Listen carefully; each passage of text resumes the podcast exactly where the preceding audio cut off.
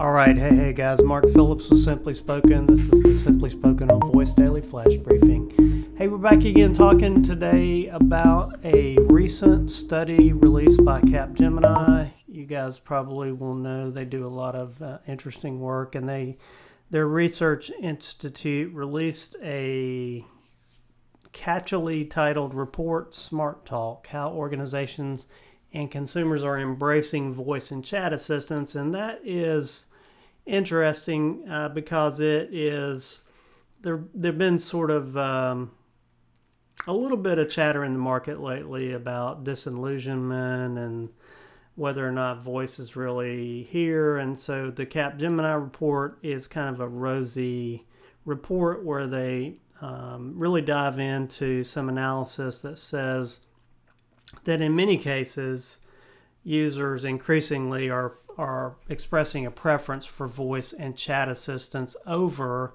interaction with humans. So that is um, a little bit interesting, and it's sort of at least for the Capgemini guys believe that conversational assistants are going to be kind of the future of customer interaction. So um, the convenience, like a friction, privacy, um, all the the things like the things that conversational assistants allow, uh, and the the assistants have gotten fairly fairly accurate in terms of uh, speech recognition. So it's interesting, accelerating adoption, consumer satisfaction, uh, and I thought the maybe the the interesting thing about this survey is you know, a lot of times we get statistically relevant research out there that's about a thousand consumers, and they're generally U.S. based. But this has uh, a study population of 12,000 consumers,